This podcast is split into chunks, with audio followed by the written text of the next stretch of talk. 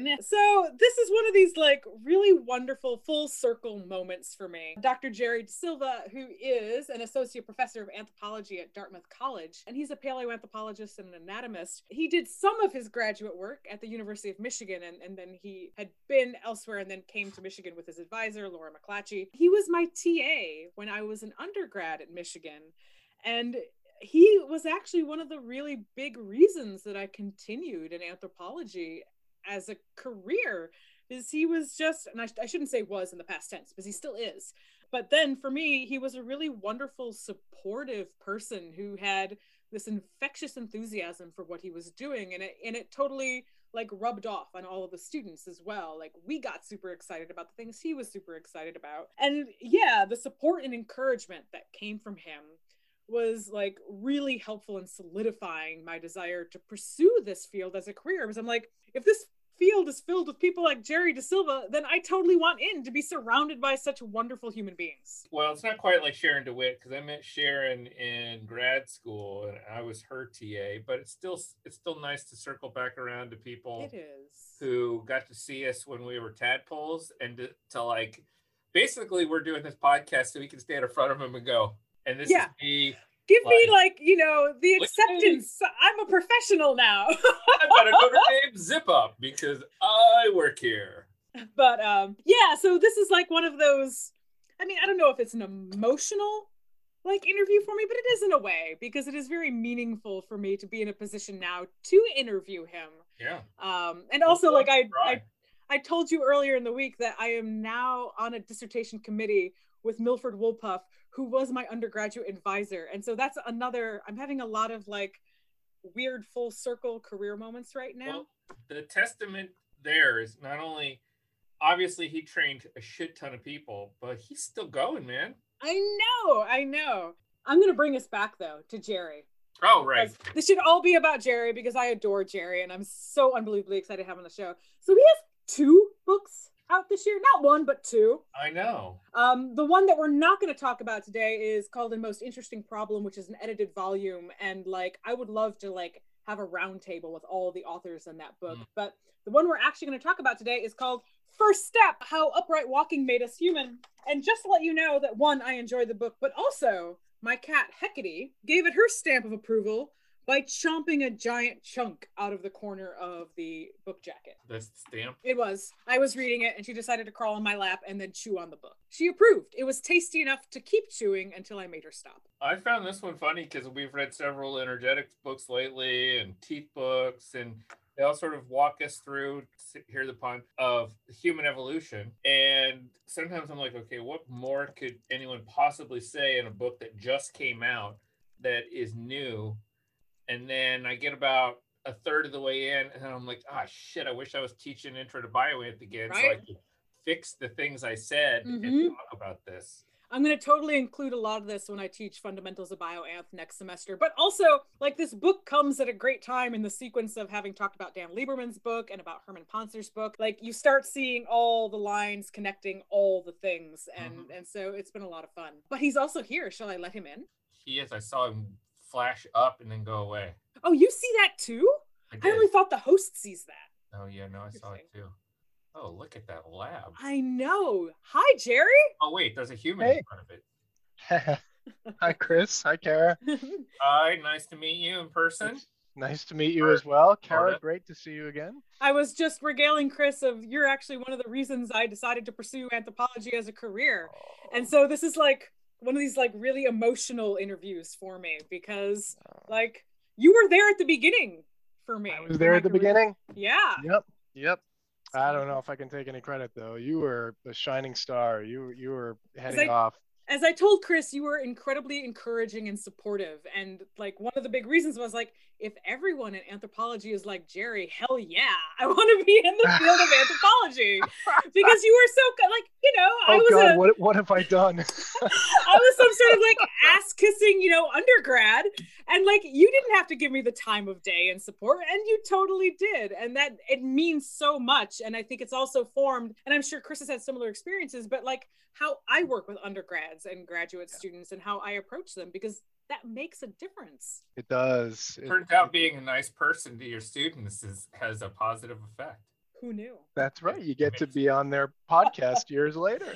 I, I, that's I, right. I just, I just ran some analysis for a paper coming out in our academics issue, and it turned and and the data show that supportive faculty, advisors, colleagues, and institutions buffer stress effects. So there you go, and also make people happy.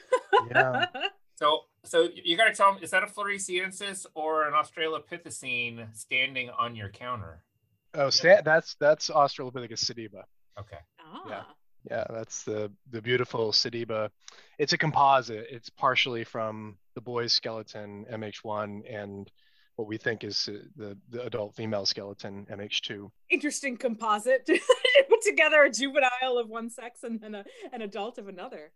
Hey, that's what we do. That's what we do in paleoanthropology, right? You also have some fancy colors on your cat. Wow. I'm seeing a lot of blue. So the blue, the blue is when the fossil's black, but I want to show that there are pieces missing.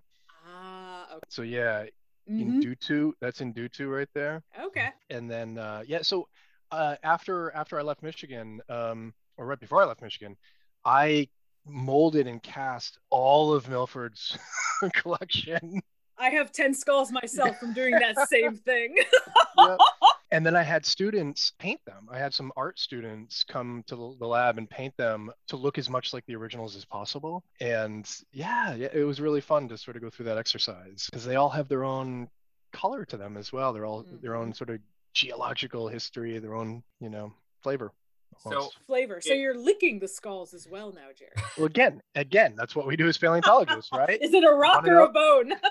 that's right. You gotta, now, are you really in your lab, or is this one of those I- Zoom things you throw up? I'm, I'm here. I'm here. Yep. Oh. I was gonna say because I was impressed with how your finger was actually pointing to the. and you didn't see like the halo around the figure, the finger. yeah, right, Yeah. right. Anyway, Jared, thank you so much. I mean, you must be busy. You have two books out this year, which is insane. Uh, and, and we and we introduced them just a little bit before we, we brought you on. So thank you so much for taking the time to do this podcast. We really appreciate it. Well, I'm happy to do it. Thank you so much for the invitation. And uh, so the moment I opened your book and I read like the little kind of introductory bit, I'm like, Jerry has already answered the first question we ask on this show every single time, which is tell us your origin story and, and how you actually got into anthropology because you have a bit of a, a wandering journey as well that maybe a lot of people don't know about. Tell us a bit about that. Right. So I never took a biological anthropology course as an undergraduate. I tell my students that all the time that they really don't need to know, uh, you know, what they want to do with the rest of their lives when they're 18, 19, 20, 21 years old. Some people do, but but I, didn't. I was studying astrophysics at, at Cornell, and then I was really struggling with the advanced math and the physics. And I switched over to physiology because I, you know, even as a kid, I knew I wanted to be a scientist. I was always asking you know those why questions right? Why why there are things the way they are and lifting up rocks and logs. And i remember my parents got me this um this used telescope at a yard sale and um, looking at the craters of the moon the first time just uh, I'll, I'll never forget that. Just sort of blew me away that there's this amazing world out there that that we're a part of um, and it's understandable right that we can actually figure it out. So science to me was was pretty special. Um, i just didn't know which science and uh, and i struggled and struggled and struggled. I ended up getting a degree in physiology. Um, so instead of you know learning how galaxies work it was sort of learning how the cardiovascular system worked. And then i didn't know what i wanted to do and i graduated. I applied for a bunch of biotech jobs and none landed and i ended up applying to work at the boston museum of science and I started out part time there and then got a full time position. And I rediscovered my love for science there. It was it wasn't about answers, it was about the questions you ask. It was about wondering you know i wonder why that's happening and how do we know you know you, you hear about a new discovery made and but, but how do we know that? What's what's the what's the evidence? And for five years at the science museum you know it was all about being curious and and wondering with visitors who were little kids sometimes and sometimes it was their grandparents. Um, and so talking to people of all different ages and all different backgrounds uh, about this incredible thing we do as humans, which is wonder about ourselves and wonder about our, our world and then seek evidence to try to figure it out. And that's when I first discovered paleoanthropology was at the Boston Museum of Science. We had our Laetoli footprint exhibit positioned a little too close to the dinosaurs for my liking. Um, and I thought it might spread misconceptions about about you know humans and dinosaurs coexisting, which we of course know that is not the case unless you're talking about birds, which are, you know, descendants of the dinosaurs. And I asked to move that exhibit to our human biology area. And my boss said, sure, but go and learn everything you can about the Laetoli footprints. And, and while you're at it, read some books on human evolution. Um, and I said, okay. And I took out Ian Tattersall books and From Lucy to Language uh, by Don Johanson. And I was hooked. My God, it, the, the idea that these fossils not only told us about ourselves, but each one you know had its own story right? Each fossil had its own discoverer. Each fossil was an individual and that we can we can actually learn about their lives and retell their stories millions of years after they lived them. To me it was just uh, yeah yep i had found it. That's what i wanted to do. Uh, and so I, I had to quit the museum. It was very sad for me to leave the museum, but I started a new journey uh, in Laura MacLatchy's graduate lab, um, first at Boston University, and then and then at, at University of Michigan, which is where I met you, Kara. And so the one thing I absolutely love, sorry, Chris. So our listeners at home can't tell this, but Jerry during this literally picked up a skull and was showing it. And like you can hear the enthusiasm and the phrase I'm going to use might not really apply, but you still have the wonder and awe, almost like the childlike wonder, still like through to adulthood that so many adults end up losing. And that was one thing about first steps that I love so much is that like enthusiasm just jumped off of the page. Like I could still see how much you are amazed by every single fossil you you look at every single time and that you still love it so much. I mean i have my cranky days but like Who you know i mean i love what i do. I, I feel incredibly fortunate um to have found this you know this this occupation. You know i i get i get paid to travel around the world and study fossils like, are you kidding me? And then to teach about it and to and to wonder about about our own origins and evolution with a bunch of students who also are interested in that topic. I, I yeah, I, I, I feel incredibly l- lucky to to to to do this. I want to project on you for a second and see what see what you think because I also mm-hmm. used to work in museums before I returned to academia, and so thinking of what Kara is about Kara's comment, right? Like my childlike wonder is reserved for oftentimes when I speak to children and I can invoke it when I speak to undergrads. My sort of default with undergrads and grad students is a sort of a more snide personality because I think of them as being sort of snide and sarcastic, and I have to sort of draw on my museum educator uh, when I would speak to more general audiences where I dispensed with any of that sarcasm and snideness because it, it never went over very well. Um, so I'm kind of curious as to what you did at the museum and, and if, if there's any relationship there. Uh, I use uh, I use I call it the U of enthusiasm, and I always say in museum education, the most enthusiastic people are the third graders and 83 year olds, and at the bottom is undergrads. And so, um, and I explain it to them, but I that that's why I I'm trying to mirror them right in yeah. the classroom, and I wonder if if you had any resonance with that. I love that. I had not heard that the U of enthusiasm. I, I, I really love that, and I certainly can see that. So when I was at at the Museum of Science, I was a floor educator. Um, I was I, I, did a lot of informal interpretation, and so on any given day, I had no idea what I was going to be teaching about. Uh, some days we would pull out what we called a pluck, a heart and lung of a, of a sheep that maybe was freshly delivered from the butcher. And we would teach about the heart and lung that day and we would do dissection. And maybe, you know, the next day I would go down to our live animal center and I would pull out a corn snake and wrap a corn snake around my, my wrist and go and meet visitors as they were coming into the exhibit halls and talk to them about, you know, well, where where do you think the tail starts on a snake? That's always a fun one. Um, that a snake is actually mostly body and only a tiny little bit little bit of tail. Um, or we had what are called glass lizards, which are lizards but they don't have legs. And so everyone says, "Oh, look at the snake," and it's no, it's actually not a snake. It's a it's a legless lizard. But how do we know that?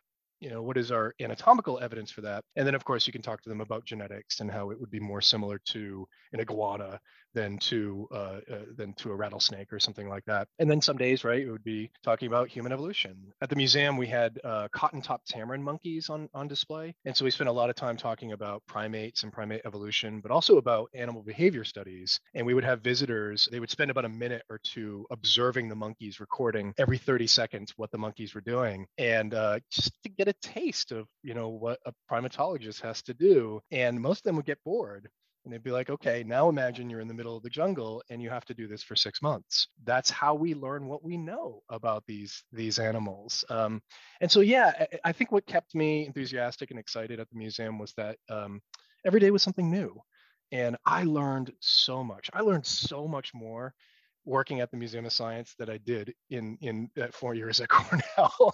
and and maybe I shouldn't say that out loud because I teach at, at Dartmouth now, and you know, um, but oh every day i was learning from volunteers learning from visitors and one of the biggest things i learned was that um, when someone asks you a question and you don't know the answer the best answer is i don't know like isn't that a great question and it's not some deficiency on your part that you don't know it's it's wow you asked a great question now either either i don't know but but the scientific community does. So let's do some research to try to figure out the answer. Or you asked a question that no one knows the answer to and you just hit the scientific jackpot. Like that is that's a phd thesis now that you just you just asked. And and of course i don't know is not something that we teach our kids and our middle schoolers and our high schoolers and our college kids to to say and we we penalize them uh, if they say i don't know on an exam or something. And so i i struggle with that as a as now a teacher that has to give grades um, because i celebrate the i don't know answer to, to questions.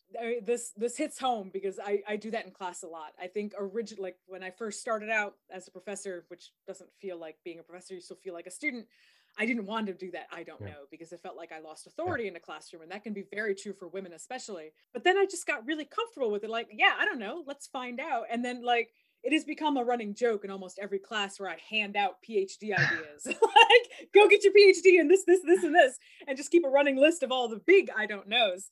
Um, but, it. you know, everything you just said about your experience at the museum you have this passion for education and you're very talented at it like you're, you're a good educator. And that comes off very strongly in the book which is here uh, and so let's talk about the book, which we have you on the show for.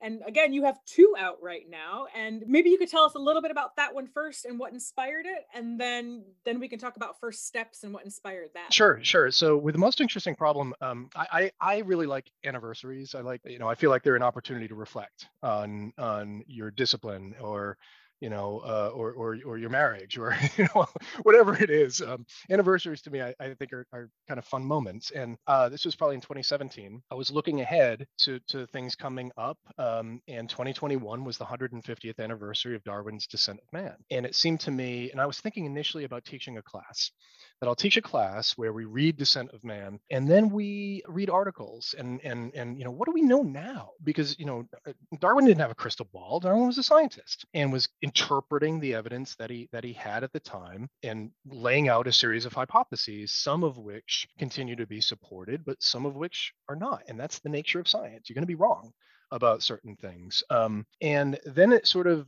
developed into a book idea. And originally, for about 10 minutes, I thought I could write this myself.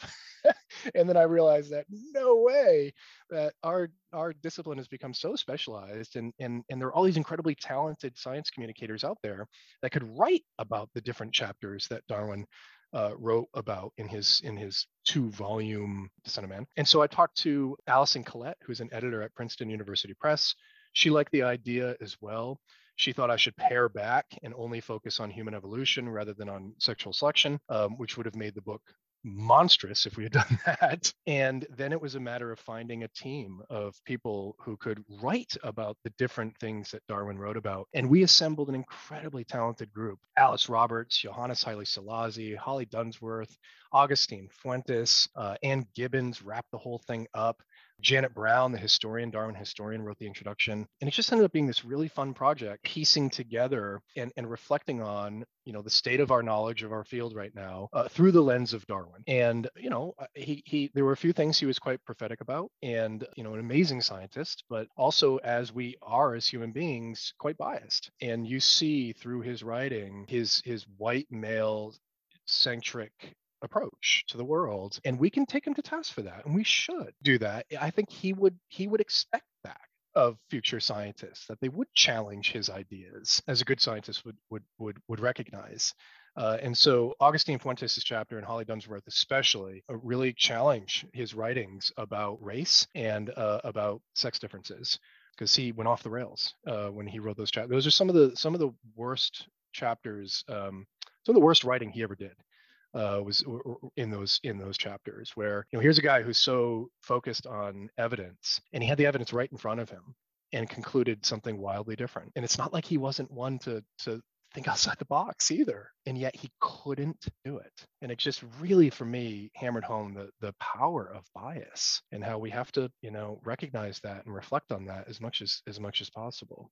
So that that book came out in February of 2021, right at the 150th anniversary of Descent of Man. We plan to have a big gathering at Dartmouth to celebrate the, the launch, uh, but we are hoping for next year uh, to be to be doing that with with all of our um, chapter writers uh, present for that event. So I love that you are taking Darwin to task. You start off first steps uh, with a lovely review. For those of us who teach bioanth, it may come off like a review. For those who haven't read anything for a while, it's a really good recap of where we are now. And then you get to taking some other folks to task. We have uh, a new era of modern of open science, but we still have some folks out hmm. there who are not super open. So I wonder if you could, if you would be willing to talk a little bit about your adventures in getting people to share their data, because you have had some amazing collaborations based on you know people barely knowing you and being willing to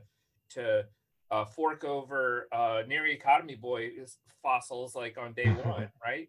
Uh, Turkana boy, whatever you mm-hmm, call mm-hmm. and then and then other stories. Right. So the, this other book um, that we're talking about, First Steps: How Upright Walking made us human this has been in the in the works sort of in my in my brain for a while um, and you know it wasn't until i was really established here at dartmouth that i felt comfortable writing this book but this is a book that i've wanted to to write for a long time you know because my research in in all sorts of ways will intersect with this idea of, of upright walking and bipedalism and how it came to be. And then in the last you know 15 years the incredible discoveries that our field has made and really surprising discoveries of new species of australopithecus I think Ardipithecus ramidus was surprising in its anatomy. Homo floresiensis, I mean, who could have called that one? Homo naledi. So all these really amazing new discoveries that that fleshed out this story, I think, of of diversity and variation when it comes to thinking about locomotor variation, different ways of walking in in the past. And so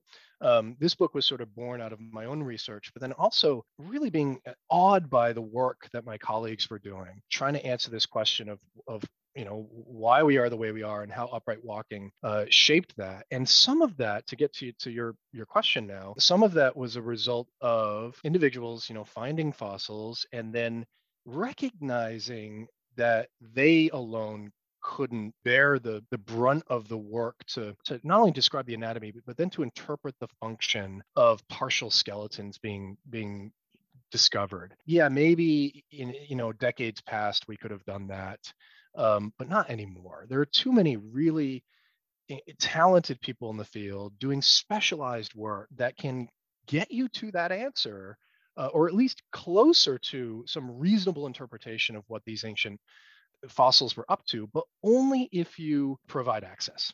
Only if you sort of open the doors to your lab and say, you know, something, I'm going to invite lots of people in to interpret to interpret these fossils.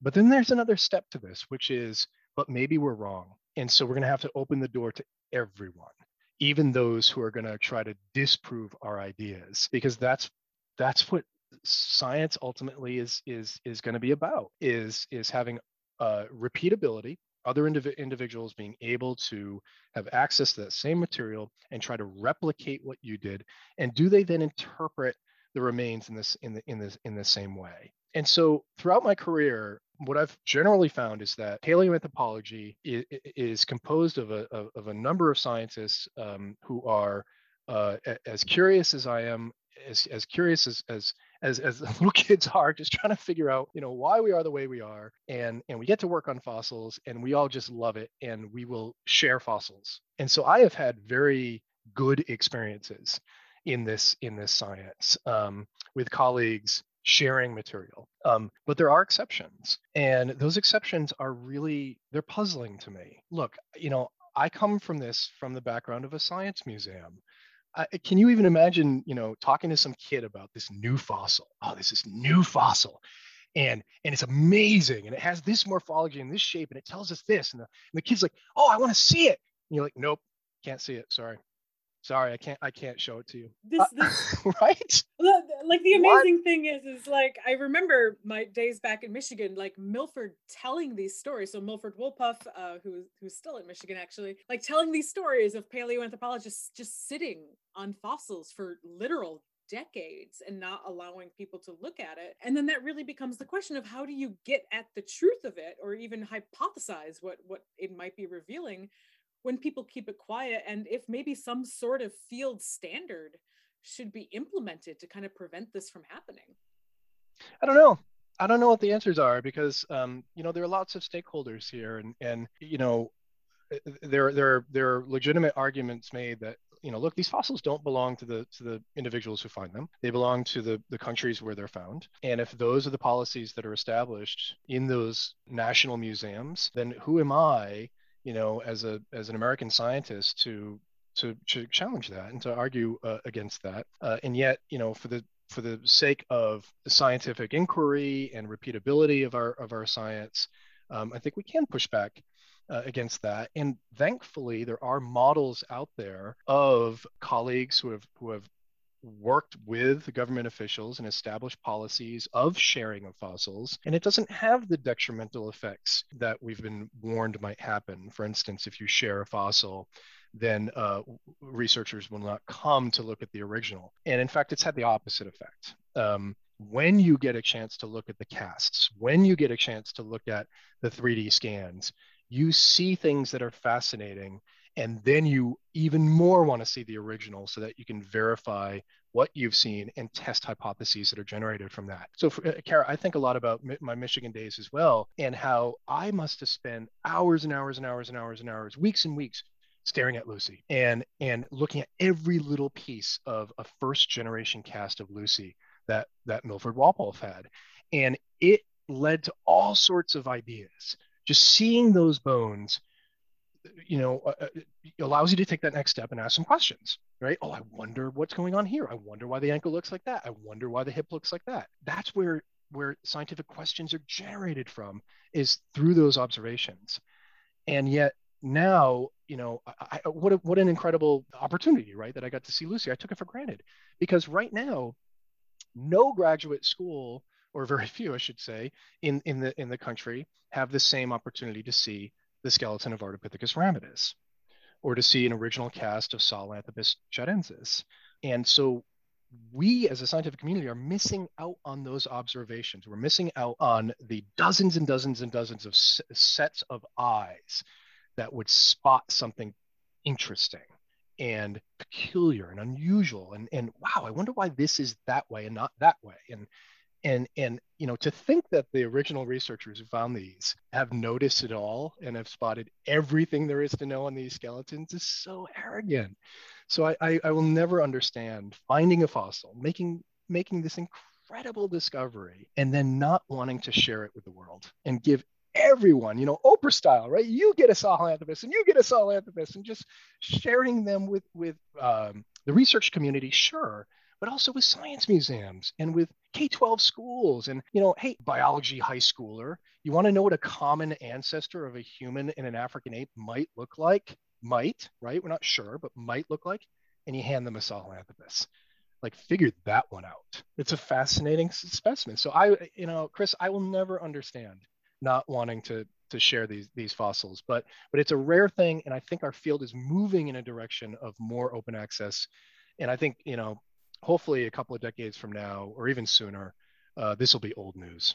I mean, I, I, I bring it up, and I, I'm not going to throw anyone under the bus. Folks can read your book to find out who we're talking about, and those in the know know who we are talking about. But I, I think you're right, and I but I think it's worth reinforcing. Right, we're in a like what what is going to change? Well, it's it, it's changing. People you know no offense to them they die off and and new people grow up and there has been a paradigm shift and yeah. i was uh, so full disclosure uh, matthew berger is a student in my program so lee berger has been yeah. here several times and will come in from the field and literally draw a sketch of rising star on the chalkboard for our grad students and tell them without having them in hand exactly what they found well before publication. And having heard that story now many, many times, I have heard that the science moved faster.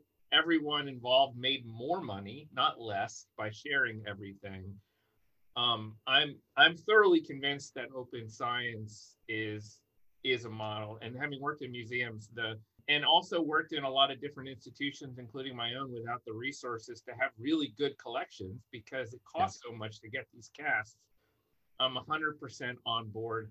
And then your work is so specific in that you're looking at at pieces which require you to have access to everyone's collections, right? If we're going to tell right. this whole story about bipedalism, then you do need someone who has seen everything. And and I wonder then if you could then let's toggle away from complaining to like some of the hmm. cool things that you have found. Um, I know there are lots of them, but one that jumped out to me was this idea of Ardipithecus actually being arboreal, primarily arboreal. Did I read that right? And not a mix. I think I think so. Um, you know, I, think if I think if you have a grasping big toe and selection is maintaining a grasping big toe as it is in Ardipithecus ramidus, that you know I, have seen the original Ardipithecus ramidus material in, in Ethiopia, and eh, you know that that grasp that that that big toe is very very african ape like and you know this is a good climber um and, and it's up in the trees i think for a good chunk of its of its day. If i could you know reconstruct a day in the life of an ardipithecus my guess is it's spending most of its time up in a tree. But then yeah when it comes down to the ground i i don't work on hands very much but but i i find the interpretation pretty convincing that there's no evidence that it then is knuckle walking on the ground but what I what I do know a little bit about is you know the shape of a pelvis or uh, the shape of a foot, and it has some of these key anatomies that are important for for terrestrial bipedal walking as well. Um, and so if, you know if you think about your own foot, for instance, and how it got to be that way, what we can tell from Ardipithecus is that the outside of the foot uh, became more human-like earlier in time and that Ardipithecus still retained this grasping big toe, but when it pushed off the ground, it used more of the outside of its foot. Which, if you try doing this, if you try walking around and just push off the outside of your foot, um, it's not as efficient. You can't take long strides. You're taking these short, choppy steps.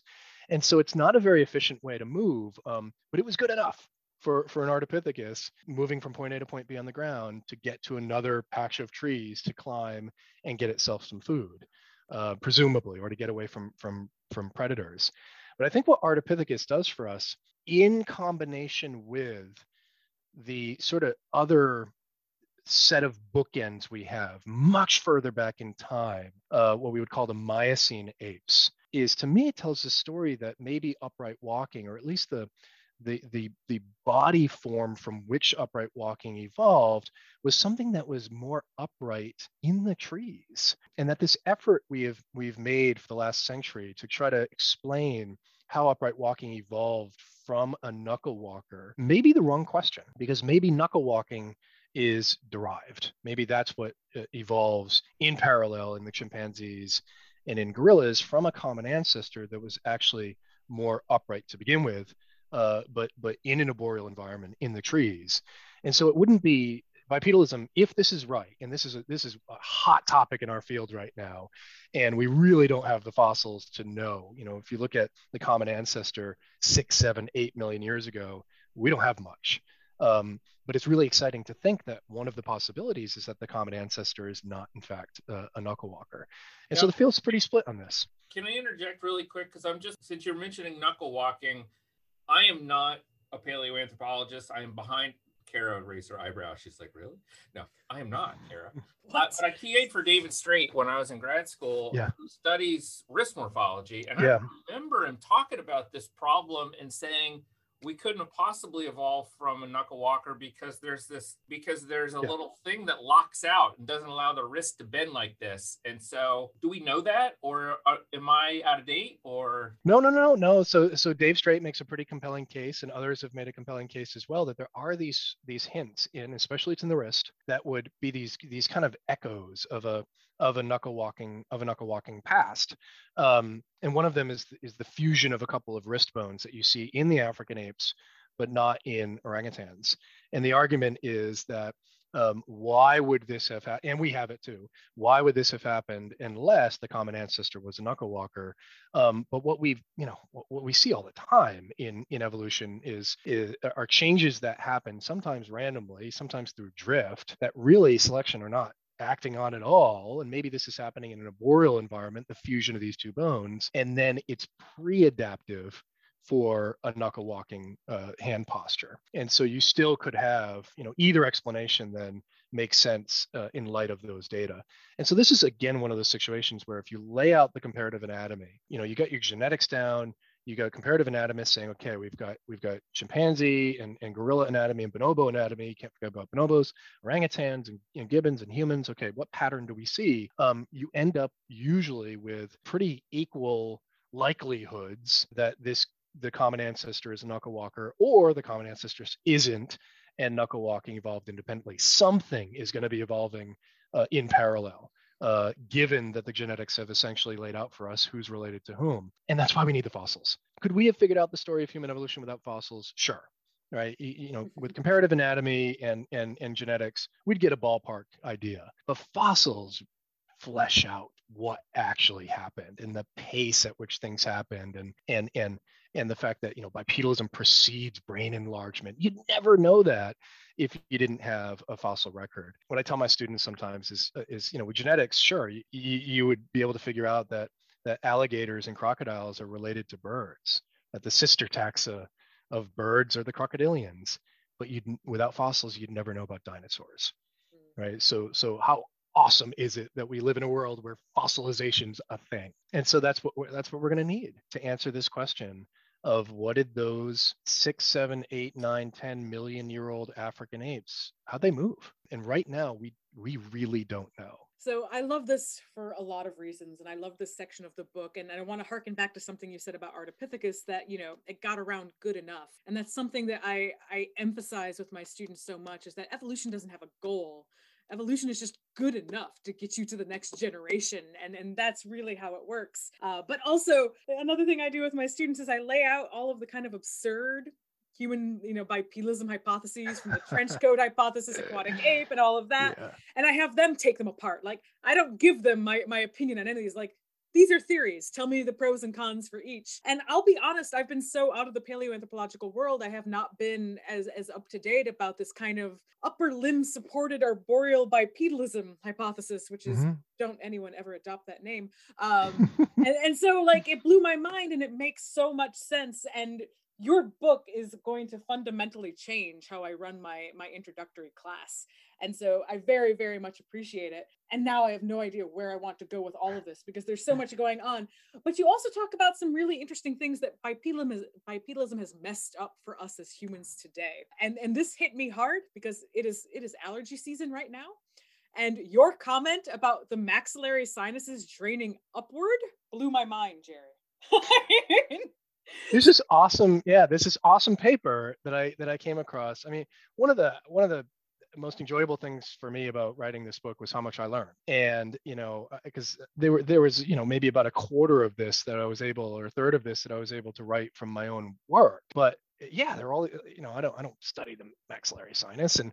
Um, there was this fabulous paper that was done looking at uh, folks with chronic maxillary sinusitis and what works for them. And one of the things that works for them is to get into a prone position uh, for for you know a good chunk of of the morning. You know, so not, not hours and hours, but you know, get into a prone position for 20 minutes or so, and it helps drain the maxillary uh, sinus. um, because of its orientation. Its orientation derives from a quadrupedal past. And so, what have we inherited in, in our bodies? We have not inherited a skeleton that is that that is that is um, optimized for bipedal locomotion. We are modified apes.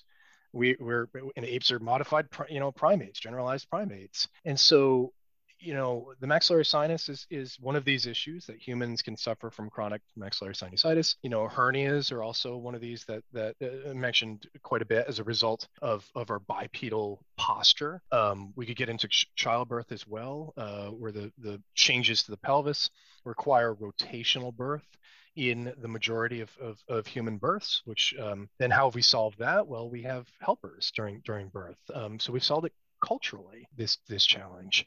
And then the, you know to me the, the the absolute nightmare of the human body is the foot. That if you want to have a structure that um, stores elastic energy that, that can contact the ground that that's flexible enough to then absorb forces from the ground and store elastic energy but then can convert itself to some rigid lever to push off the ground um, you wouldn't make it out of 26 individual parts right? If you were taking a, a, a, you know an engineering course and that was your design, you, you'd fail miserably.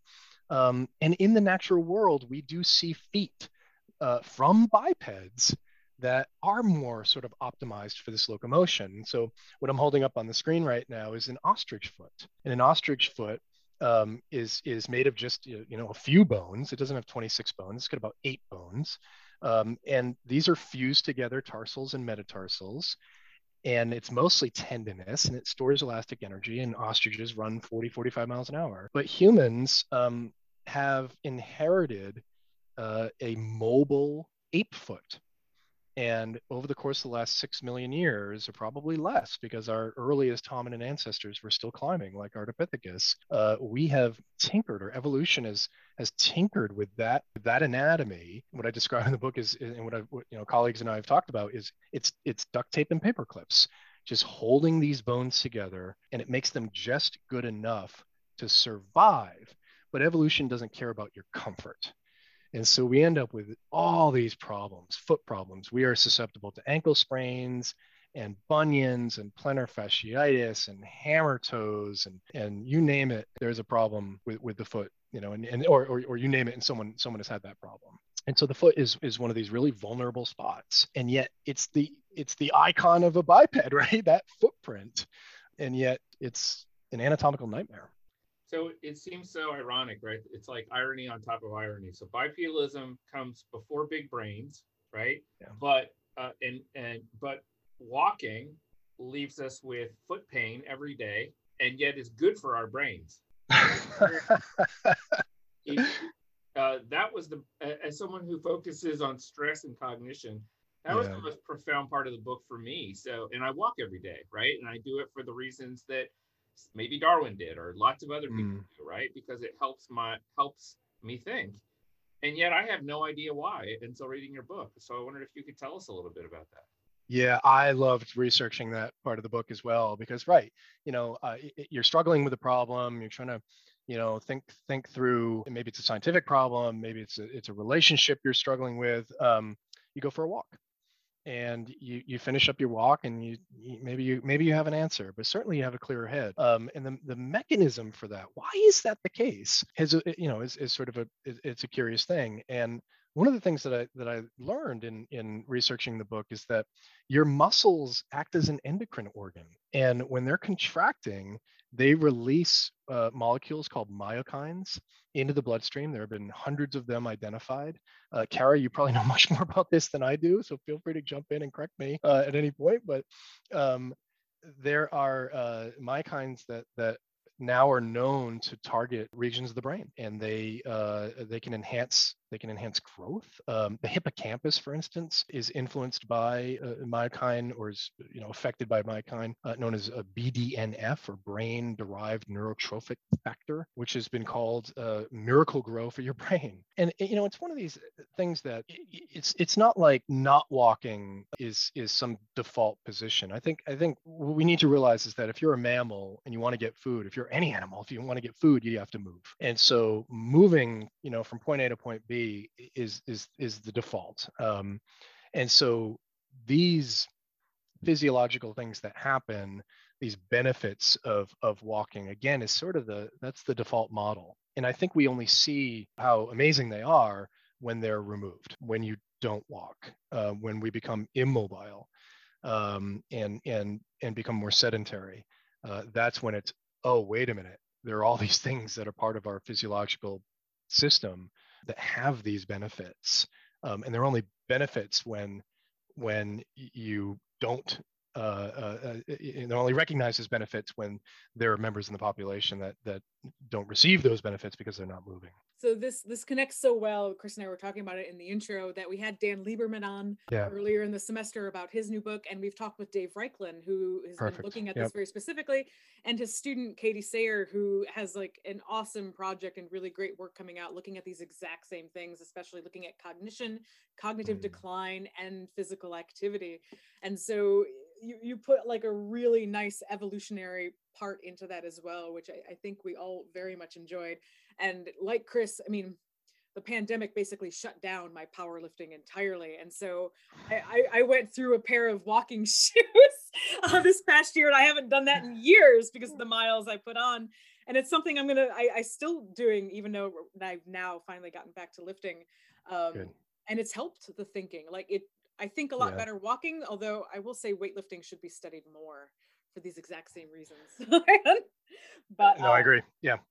Uh, anyway, so we need to start wrapping up a bit only because our poor producers have to edit these and, and they are graduate students and we want to be, you know, you know, very sensitive to their time. Uh, but so I guess again, you know, the educator side of you comes out so much, but there's the SciComm part of you as well. And you put a lot of effort into your science communication. And maybe you could speak a little bit briefly into why you put effort into something that at least within academia, still is not recognized uh, and, and, rewarded the way it should be. We say as podcast so, producers.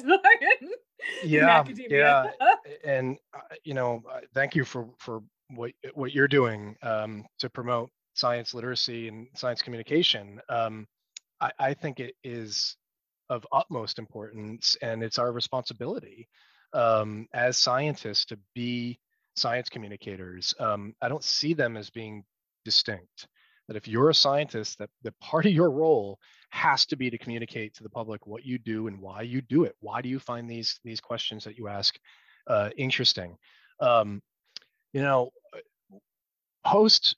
I, I think about you know post Apollo. If you think about the the the, the you know 1960s, um, the age of space exploration, uh, when planetariums were being built public public schools were building planetariums, right? Science was being celebrated and promoted, um, and then there was backlash.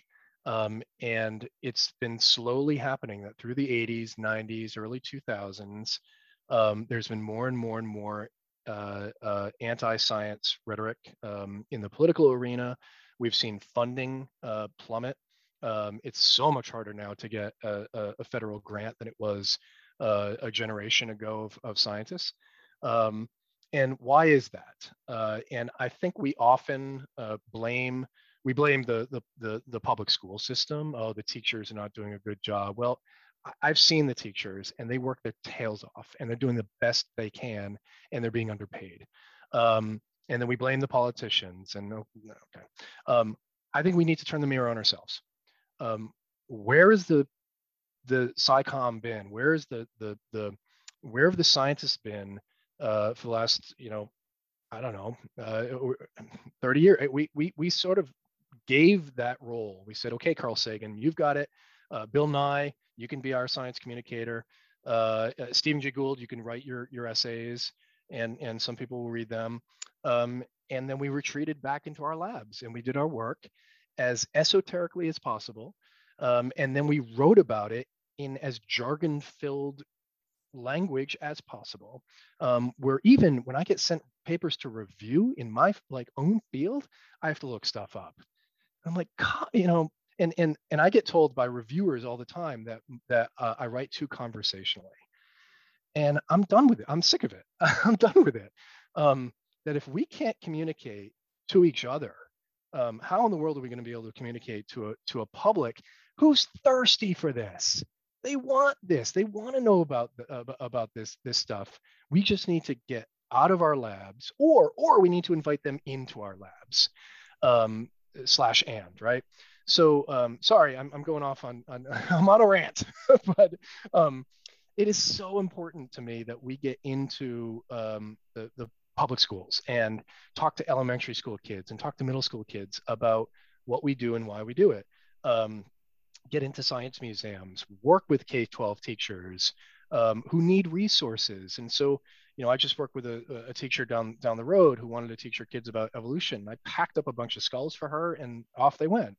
And so now they're in some school somewhere, and and might a couple get broken? Yeah, but I'll print out new ones, and that can only happen if you have uh, access to, to to these casts, and you can you can make duplicate you can make duplicate copies.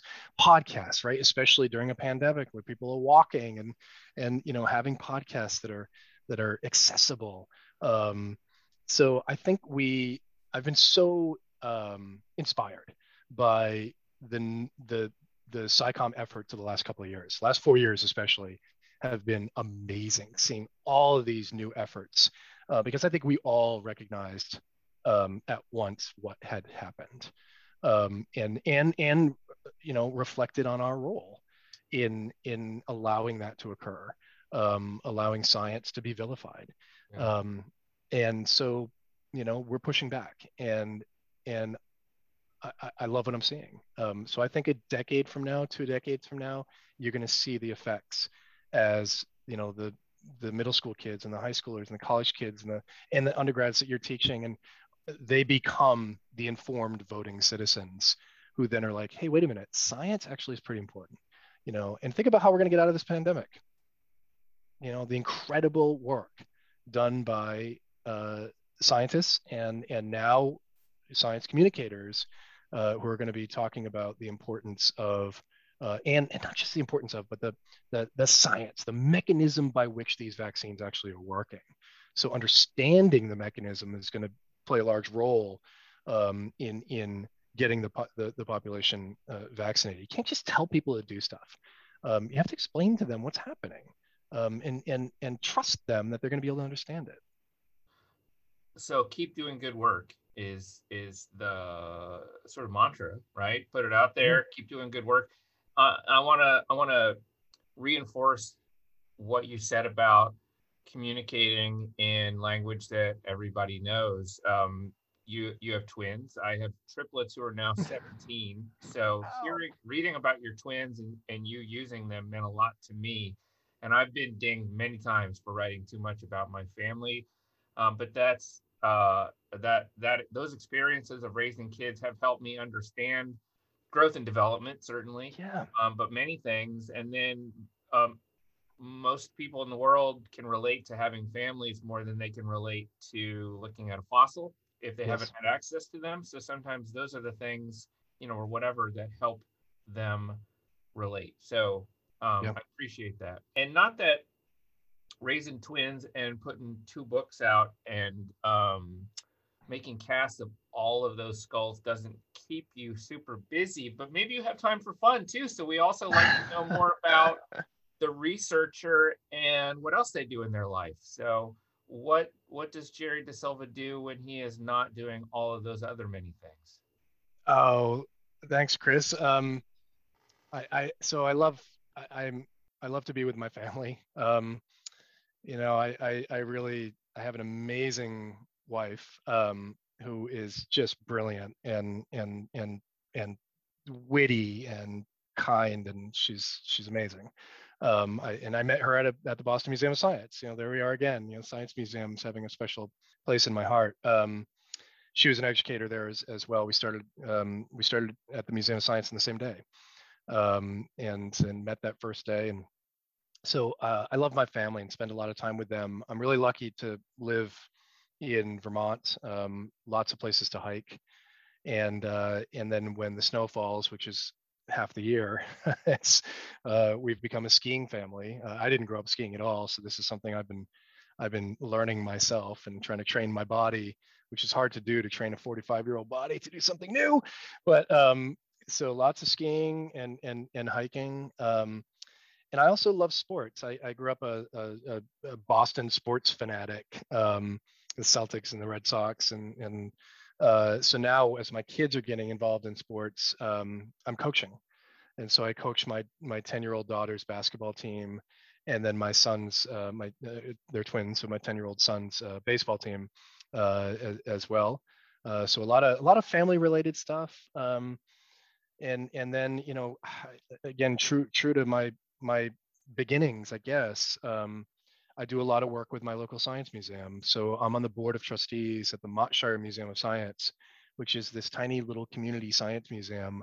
Um, but it is it's wonderful. And you know I, I wish for all communities to have their own little science center um, where you know wondering about the world is valued and and it's a place where you can go where, where you can ask you know questions and and really learn those skills of science literacy and and and you know asking those those great questions about why the world is the way it is. That is a I'll lot. Just, I'll, just, I'll just throw in to be careful coaching because it was coaching soccer that led to me kicking a ball and breaking my toe and needing surgery on that not well evolved foot of mine and I don't think we can even count the number of hammies you have pulled. Yeah, oh, no. that is true. Oh, Chris. So many hamstrings I, I am prone to injury, but I just wanted to throw out that one because it was a foot injury that okay. I still I still live with. So. All right, so I'll, I'll just stay away from soccer. That's uh, uh, is that the is that the message here? I, I don't know. because know. baseball has no risk at all. Yeah. I mean, literally, I was kicking the ball, the basic thing that you do. It really had to do with being in my 40s at the time, now 50, and the body just being like, wait a minute, it's been 20 nope. years since you did this. we, we, we traded off on that that evolutionary trait a long time ago. So. yeah, yeah. Uh, well, Jerry, it's been really wonderful to to catch up on what everything you've been doing, which is a whole hell of a lot. Uh, and it's been really wonderful speaking with you. Thank you so much for taking the time with us today. Thank you, Kara. Thanks, Chris. This was this was so much fun.